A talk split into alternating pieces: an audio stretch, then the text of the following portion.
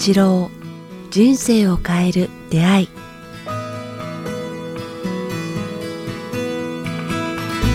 いつも番組を聞いていただきえーありがとうございます。えーこのポッドキャスト「人生を変える出会い」ではえー番組のえー継続のためにえーサポーター制度をえー始めました。えー北川先生一言お願いします。はい、どうかこれからも人々のために尽くせるその場を与えてくださいますようによろしくお願いいたします。北川八郎人生を変える出会いサポーター制度、えー詳しくは北川八郎ホームページもしくは、えー j.mp スラッシュ北ポット .j.mp スラッシュ kitapod ドットまで、えーチェックしてみていただけたら幸いです。それでは、えー今週の番組をお聞きください。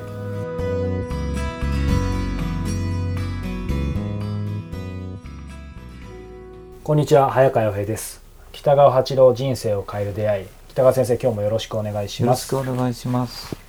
さあ、えー今回、えーリスナーの方から質問をいただいています。夫のモラハラについて。夫がいわゆる大人の発達障害です。えー子供や私に対していつもとても厳しく、えー子供の気持ちも考えずに一方的にガミガミ言うので嫌な空気になるのですが空気が読めないので気がつきません。えー育児も母親任せのため子供かっこ息子と娘もあまり、父親に懐いていません。家にいても自分の部屋にこもっていることが多く私としてもその方が平和なので、そのままにしています。私は対応方法などを研究してなるべくトラブルにならないようにしているのですが子供はできないので、えーしょっちゅう揉めています。本気で離婚を考えたりもしますが子供のことや経済的なことを考えると難しいかなと思います。DV などはないですし時々キャンプに行ったりかろうじて息子とは登山や釣りなどに出かけることもありますので家族として最低限のことはしているという感じです。それでも長期休みにはなるべく長く実家に帰るようにして顔を合わせないように、えしたりして、え教育上もあまり良くないでしょうし自分も日々夫にストレスを感じている状況なのでこのまま老後を迎えたらと思うとゾッとします。この状況を改善していく方法はあるのでしょうかというもうリアルなお悩みですけども。改善する方法というよりも、まあ、根本的にあの夫婦とか男と女っていうのはあそこの違いがあるんですね。だからうん乗り越えないといけないっていうかあの根源的な罪って言いますかね。はい。あの男はどうしても達成感とか外に向けて生きる動物ではい女性はやっぱあ子供を授かってそこから育てていくっていうか内省的なああところがあって、ー内側か外かっていうね。そうですね。だから男は達成ばっかり願うっていうかね。だから女性はそこからあ育てるっていう意識があるから、はい。まあ、根本に違うんですけどもその発達障害もあの問題もとても大事だと思うんですけどやっはい。ぱその人たちは根本的にいつも同じことを言うかも分かりませんけれども、はい。男性の場合はあ男性の、まあ、人そういう方の場合はやっぱり小学校や中学校の時になんか厳しい親や認めてくれないえー自分を認めてくれない評価の高い親のもとに育てられるとはい。なんか中が壊れてしまって発達障害の方に陥るっていうところがあると思うんですね。うん。でそれを隠してあのあの育ってしまう。でも、はい。でも私はなんかそれを乗り越えた人をたくさん見てますね。あそうなんですか。はい。うん。まあ名前は 言えませんけれども、今経営者の中にはやっぱりもっとひどい発達障害だったり、親にやられたり無視されたり、本当になんかもうなんて言いますかね、少年行ったりとかなんとか言いなうん。しながらでもやっぱりと途中で気づいてすごいあのその学びがそれを学びとしていい大人になった経営者になった人たちが何人も私の経営の軸には来てますね。もう先生には思い浮かぶ人がいっぱいいるわけですねうん、だからなんかあなんかそういう人たちが逆に私もそうなんですけどもそういう親を持ったことで自分が反省してでそんな親になりたくないというこ子供心になんかあのそういう親に対してこうあのその親から脱出しようとする心が働くといいますかね、うん。はい。もっといい大人になろうという心が私自身もうん。働きましたね。で私が教えてる経営者もなんかすごくいいあの親に親として社長として大人として今やってる方が多いですね。まあ私のことを言うと戦後すぐだったから世の中とっても荒れてたんですよ。はいで世の中の男の人たちは戦争に敗れたりああの戦争上でトラウマあの内的障害受けた人たちがいっぱいいたんですよ。もっとひどかったと思います。よく街中がよく喧嘩したりあのなんかあの、うだうん、なんか殺人とかあそうそういうことがしょっちゅう起きてました。いきなり後ろから殴られたりとか歩いててとか あったりじっと見てないのに「お前何見てるんだ」とか石を投げられたことがあったりするくらいなんかすごく戦後は荒れてた時代を私は経験したんですけれどもでまあ私の父もあそういうこう戦争に負けたトラウマによってなんはい。かお酒飲んで荒れてたんですよ。あそうなんですね。はい、ででも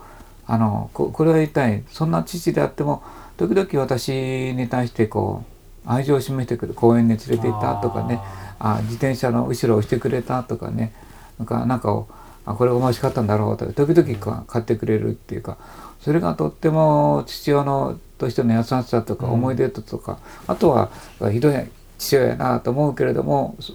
ひどい父親の部分は思い出すけれども大人になってずーっと忘れてるんですね。時々、あの自分が大人になった時にああのひどい父親もなんか僕に対して愛情を持ってたなっていうことを思い出すんですよね。うん。あ一緒になんか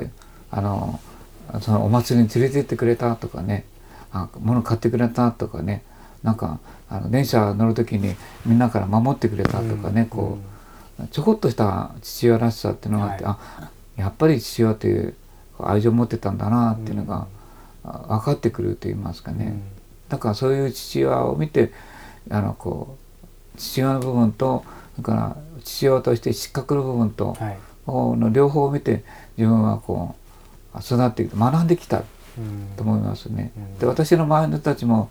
あのそれを学んでる。だから子供はね結構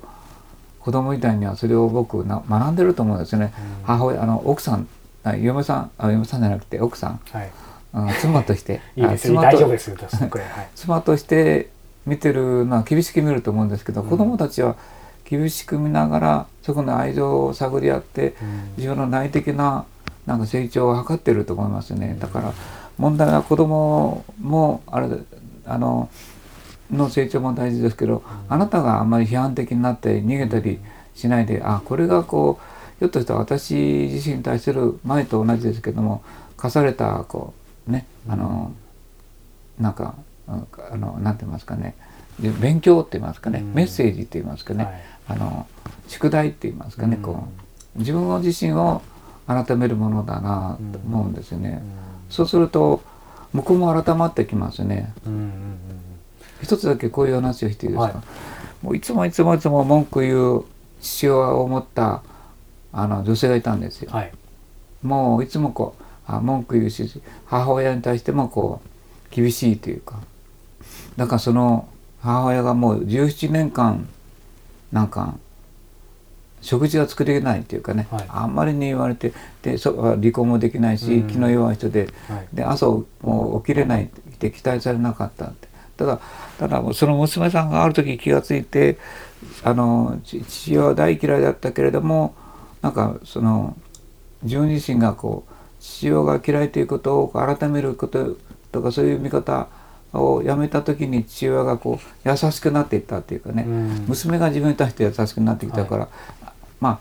あである時そのあの、まあ、父親がひょいっとこう優しさの周りにひょいっとなんかねそのお母さんが大好きなはい。フルーツを買ってきて「ほら」とか言って渡したって言いますかね。うん。そしたらそのそのことで、えー翌日朝からトントントントン朝早く音がするか何かって思ったら、そのお母さんが17年間か18年間朝はこう寝込みずっと起きれなかったのが、はい。その日から起きて味噌汁を作るようになったっていうんですね。その日から。うん、すごいですね。だからその愛情のきっかけを待てたっていうかね、うんだからその愛情のきっかけはそのあお嬢さんの方なんですけどね、うん。お嬢さんはみんな3人ともトラウマを持ってしまったんですけれども、お嬢さんが、まあまあ、学びによって女性が、まあ、勉強会来たわけだけど、あの自分が変わっていくことで父親が変わって父親が母親に愛情をちょっと示した、うん。そしたら愛その愛情を待ってたようにこうあの双葉がこう、あのなんていうか雨を雨というかあのあの栄養剤を待ってたようにまあ、雨の雫を待ってたようにパッと開いてでそれからそれを見た父親がまた反省してるんですよね。うん。ああ俺が今までこう批判してたっていうとこ父親がもっと広げてあ俺は部下にもそういうことをやってた。うん社会に対しても反抗してた。そしてこうあなんかみんなを嫌ってたっていうふうにだんだんだんだん。それから父親がこう内省あのありがとうというようになったっていうのがこう事実なんですけどね。え。ーでもそうすると本当にお話伺ってて思うんですけど誰か一人のたった一つの気づきっていうかね。気づき行動で全てが変わるってことで僕はねそこに神がわざとわざと救いの扉を開けてると思うんですよね。えだからどんな人にも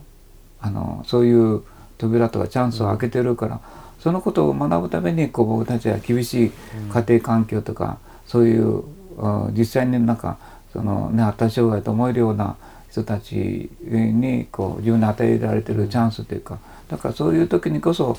私たちは愛情を示す。であなたの中にあるこういついつもこう嫌うとか面倒くさいとかいう心がなんかひょっとしたらうん。その人を痛めつけてるのか分かんない、うん。でその痛みがまた自分に受けて両方ともこう、いあの痛みをあっているのか悪いサイクルになっちゃいなますよね。ってる。どっかでなんかうん。そういうなんか愛情を子供に対しても、そうしないと子供も学びのあれが遅れるかも分かんない、だからなんか全て神はこう学ぶチャンスをくれてるなっていうう、ん。思うんですね。うん。だから悪いことがあってこそあーなんか良いことが分かるし、うん。苦いか塩辛いからこそ甘いのが分かるし、なんかでそういうふうにして神は神というか大いなるものというか聖なるうん。ものはちゃんと俺らにこう気づきの門を開けてくれるチャンスをくれてるっていうふうにうん捉えられたらいいと思いますね。こういう話やそういう人に何回も会ってそのこう気づきをあなたがもらえれば私はなんかあなたの人生が豊かになるのではないかなと思う。嫌って文句言って時間を送るのはそうですね本当にこの楽園いつも言ってるようになんか私たちはあのあそこに来たようなもんですねこうなんていうかねあのディズニーランドに入れられてるんですよ。そしてトランジットですよね。うんうん、もうディズニーランドにいるのに日本というすごい、えーいろんな人がいていろんなチャンスでいろんなことができる体験できる、うん、チャンスのディズニーランドに入れられてるのにあなたは文句ばっかり言って不平満ばっかり言って嫌なことばっかり目を向けてきてる人生あっという間に過ぎるから、僕はもったいないなと思うディズニーランドにいるのにディズニーランドを楽しめばいいのにと思いますね。先生がね先ほどお父様との思いで少しお話しされましたけどやっぱり多かれ少なかれ僕なんかもその両親だったりいろんな友人だったり、まあ、いろんな悩んだことはありますけどどうしても一見その悪い方にフォーカスすると、まあ、うん。確かに実際総量としてはひょっとしたら98%悪いことだったかもしれない。でもその2%さっき先生が例えばおっしゃったようなお父さん公園に連れてってくれたとか、まあ、この方もねあのネガティブな中にも書いてますよね。時々こうキャンプに行ったり、かろうじて息子とはそこがね登山や釣り結構覚えてるんですよね。そこも当たり前ですけどそのお父さんだったりこの方ではその旦那さんの、まあ、その姿もまた真実なわけですよね。後になってね、うん。だから乗り越えた人はやっぱ同じこと言うね。もう散々ひどい親やったけどやっぱよく考えると愛情があったんだよなって、うん。それが嬉しい涙を流すっていう話を、まあ、何人もの経営者ああの親親に親特に男親にやられた人たちはあそこを乗り越えた時いい男になってますね、うん。あの男気があるっていうか約束を破らないとか、うんあなんか大事な人を大事にするとか。はいいう意識に芽生えているから、うん、神はあそこに救いと希望を与えていると思いますね。与えてると思いますねじゃなくて与えてます。言い切り。そうですねうん。どこにフォーカスするかですね。さあ、えーこの番組では皆様からの、えーご質問ご感想を募集しております、えー詳しくは北川八郎ホームページもしくはメールアドレス北川アットマーク KIQ アルファベットの QTAS.jp までお寄せください。北川先生今日はありがとうございました。ありがとうございました。